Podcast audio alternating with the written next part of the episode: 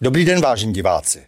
Deprivant. Termín zavedený Františkem Koukolíkem jenž tak označil člověka, který z psychologických, biologických či sociokulturních důvodů nedosáhl lidské normality. Pojďme si dnes položit otázku, proč se právě tento typ osob antisociálního založení objevuje ve stále větší míře v nejvyšší americké, evropské a domácí politice. Tedy v politice zemí, které vytvářejí zdání, že na základě rádoby demokratické volby obsadí kapitánské můstky států ti nejschopnější a nejodpovědnější. Tito lidé navíc na základě pokynů spoza opony eh, prosazují agendu LGBT a často se chlubí svou nenormální sexuální orientací, jako by to byl zásadní předpoklad jejich kvalifikace. Připitomě šermují zednářskými symboly, aby se tak povinně veřejně zesměšnili a ponížili. Řada z nich nemá vlastní vinou děti. A tak vzhledem k sobectví nelze předpokládat, že se budou odpovědně starat o budoucnost našich dětí. O příčinách vysokého výskytu deprivantů v politice, o kritériích jejich výběru, o jejich skutečném postavení a úkolech si dnes budu povídat se sociologem a vysokoškolským pedagogem, docentem Petrem Sakem. Vážený Petře, eh, jak lze vlastně definovat eh, ty jednotlivé typy deprivantů v politice?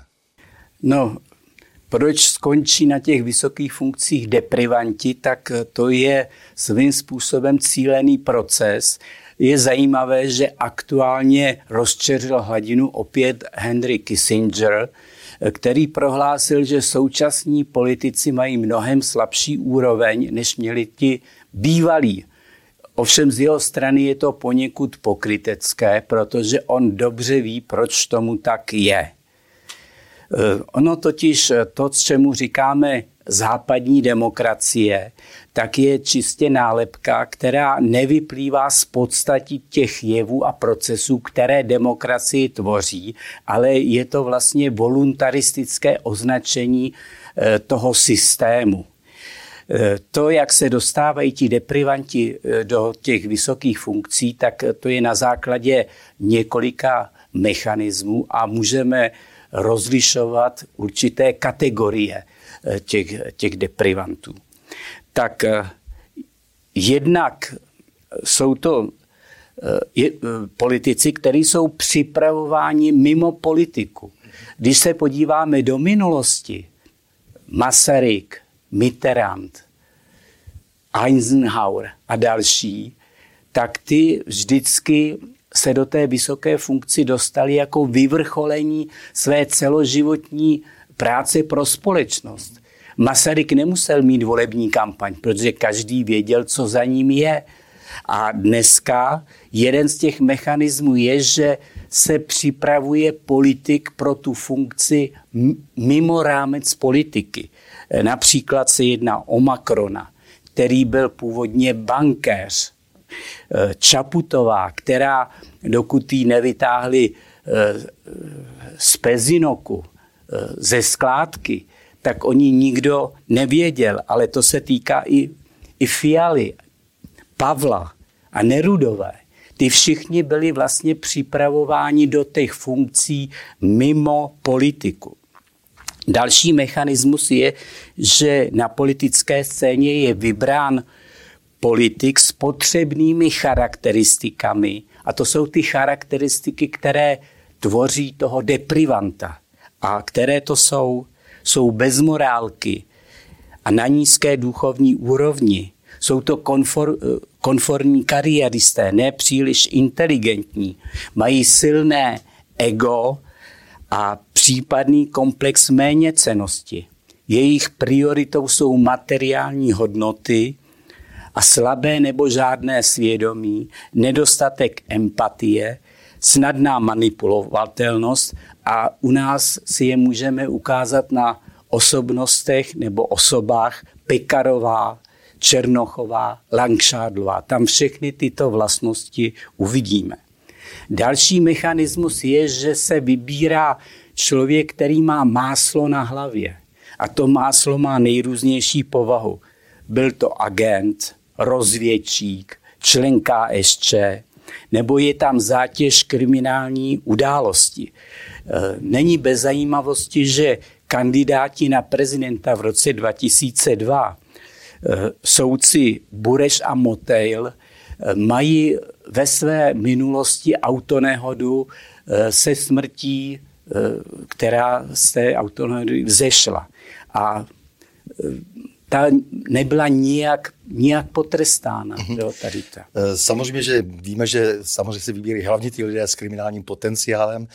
To je pravda, to je vidět poměrně, poměrně zřetelně, že se vybírají lidé, na které jsou kompromitující materiály, ale dnes ta úroveň ušla tak dolů, že jsou to vysloveně často i hlupáci. Lidé bez nějakého řádného faktického vzdělání, protože mě moc nezajímá to, že formálně se vyučili jaksi někdy na nějakých humanitních školách a jsou pod úrovní maturity, ale eh, řekněme, proč to tak je? Jako, proč teda lidé, kteří zcela evidentně nejsou nespůsobilí eh, k tomu, aby eh, hájili zájmy, oni často ty zájmy vlastních občanů hájit ani nechtějí ve svých zemích. U nás, stejně jako v Evropě, stejně jako dnes v Americe. Proč tomu tak je? Kde je ten důvod? Jaká je ta hlavní příčina? No tak oni nemají být subjektem vládnutí, nemají být subjektem té moci, Oni jenom vykonávají to, co je jim přikázáno. Jsou to ty loutky na těch provázcích a je jim říkáno, co mají dělat. No nejen, že jsou nevzdělaní, ale oni často nemají ani to formální vzdělání. Třeba v policii, tak minister vnitra jako kdyby měl zakázáno mít vysokou školu. Až na pár výjimek, tak to byli vesměs lidé bez vysokoškolského vzdělání, zatímco řadoví policisté musí mít vysokoškolské vzdělání, z čehož logicky vyplývá, že ten policajt ta jeho práce je daleko náročnější a důležitější než práce ministra vnitra. No, u toho ministra vnitra speciálně se předpokládá právnické vzdělání. Eh, ministerstvo vnitra a spravedlnosti tam vždy historicky seděli právníci a teď už je možné cokoliv prakticky, jestli tam je zelinář nebo, eh, nebo jaksi nějaký pochybný učitel. Takže eh, dál bych se zeptal prostě, eh, jak vnímáš to, že vlastně vůbec eh, tím, tím vůdcem toho všeho se dá říct tou ikonou těch deprivantů je třeba Biden, americký prezident, který zesměšňuje Spojené státy, kudy chodí a je tedy v podstatě vizitkou politiky.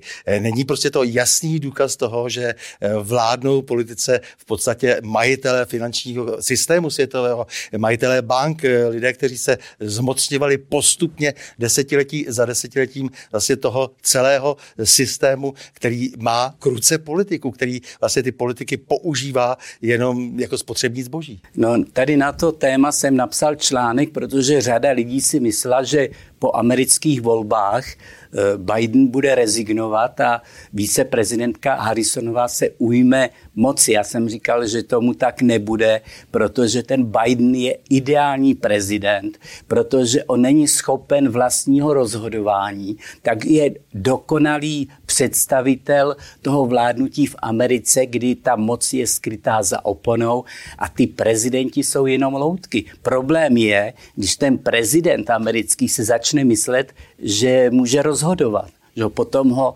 rychle přivedou k rozumu ať už po dobrém nebo po zlém. No to se pokusil Kennedy. Kennedy se pokusil sám rozhodovat. Ano, Kennedy se o to pokusil, víme, jak skončil, ale i Nixon, sice nevím, eh, proč vadil, ale za jeho odstraněním byla také CIA a dokonce si myslím, že i eh, Clinton, ta jeho aféra s Levinskou, že to bylo takové varování. Ty, ty, ty, No, konec konců ty tajné služby, které jsou v podstatě součástí toho deep state, o kterém hovořil eh, minulý prezident Donald Trump, tak to je ten velký problém, že si eh, lidé, kteří jsou za tou oponou, řídí sami ten stát. To znamená, politici tam jsou jenom na to, aby nesli odpovědnost a eh, předváděli se jako manekyni, nebo dnes už asi se nechce ani, aby to byli ti manekyni, protože je na ně hrozný pohled.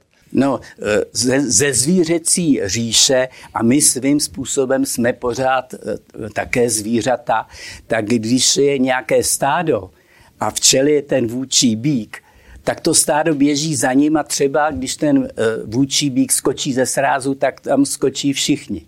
A takhle potřebují nějakého toho vůčího bíka, toho vůdce, za kterým půjde ta masa ne, nepřemýšlejících lidí, která je řízena těmi médii. A na to jim ten Biden stačí. Mhm.